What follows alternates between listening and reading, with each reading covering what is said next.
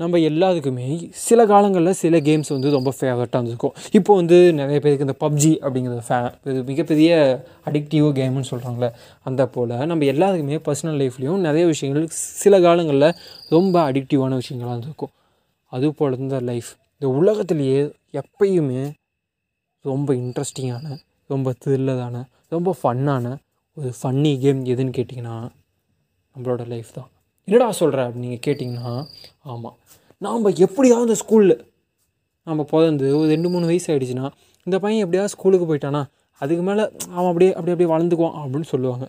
சரிடான்னு ஸ்கூலுக்கு போயிட்டா எப்படியாவது இன்றைக்கி நாளை முடிச்சுட்டு நம்ம போய் இன்றைக்கி ஈவினிங் வந்து சிஎனில் வந்து நம்ம பென்டன் பார்க்குறோம் அப்படின்னா அடுத்த பர்பஸ் ஆகும் அதுக்கப்புறம் எப்படியாவது இந்த டென்த்தை முடிச்சிடணுண்டா அப்படின்னு ஒரு பர்பஸ் அதுக்கப்புறம் எப்படியாவது டுவெல்த்தை முடிச்சிடணுண்டா அது ஒரு பர்பஸ் அதுக்கப்புறம் எப் ஏதோ காலேஜ் சேரும் சரி ஏதோ நல்ல காலேஜ் சேர்ந்தோம்னா நல்ல காலேஜ் நல்லா படிக்கிறோம் மஜா பண்ணுறோம் நல்ல வேலைக்கு போதும் வாழ்க்கை செட்டில்டான்னு போவோம்.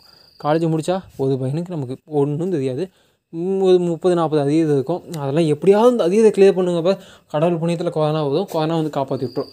அதுக்கப்புறம் எவனும் வேலை கொடுக்க மாட்டான். சரி அதையும் தாண்டி எப்படியாவது ஏதோ வேலைக்கு போயிட்டா மாதம் படம் நம்ம ஏதாச்சும் நாம் செல்ஃப் டிபெண்ட் நம்ம நம்ம கைதான். நம்ம செலவை நம்ம பார்க்கணும் அப்படின்னு நினச்சாலும் போயிருக்க இடத்துல செய்த வேலை எப்படியுமே இந்த கேம் நமக்கு இன்ட்ரெஸ்டிங்காக இருந்துகிட்டே இருக்கும். என்ன தான் எனக்கு வந்து இந்த சட்டையின் பீரியடில் இந்த லைஃப் வந்து போதடிச்சு நீங்கள் சொன்னாலுமே கொஞ்சம் கொஞ்சம் வந்து ப்ராக்டிக்கலாக பார்க்கலாமே.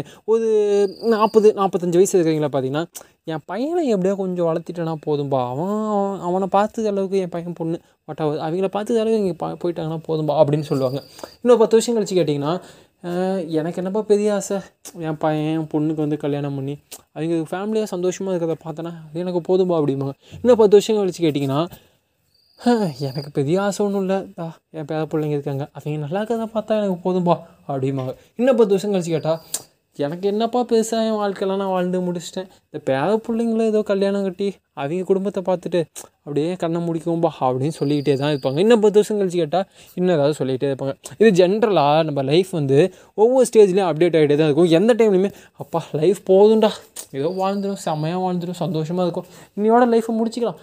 இன்னையோட இந்த இந்த கேம் இதோட முடிச்சிக்கலாம்னு உங்களால் முடியவே முடியாது. ஆமாம் நிறைய பேர் முடிச்சுக்கிறாங்க பட் அது என்ன சொல்கிறது அது ஒரு சில்லியான கோலத்தனம். ஏன்னா அவங்களாம் பயந்து தான் முடிச்சுக்கிறாங்க. யாருமே சந்தோஷமாக சூசைட் பண்ணிக்கிறதே இல்லை. யோசிச்சு பார்த்துருக்கீங்களா? திங்க் அபவுட் இட் அதுக்குன்னு டேய் என்னடா சந்தோஷமாக சூசைட் பண்ண சொல்கிறேன்னா ஐயோ நான் அதை சொல்லலைங்க. லைஃப் ரொம்ப இன்ட்ரெஸ்டிங்கான கேமு நீங்கள் விளையாடுங்க ஜாலியாக இருங்க சந்தோஷமாக இருங்க. ஒரு நாளோ போடா என்னால் முடியல அப்படின்னு உடஞ்சி மட்டும் உட்காராதீங்க.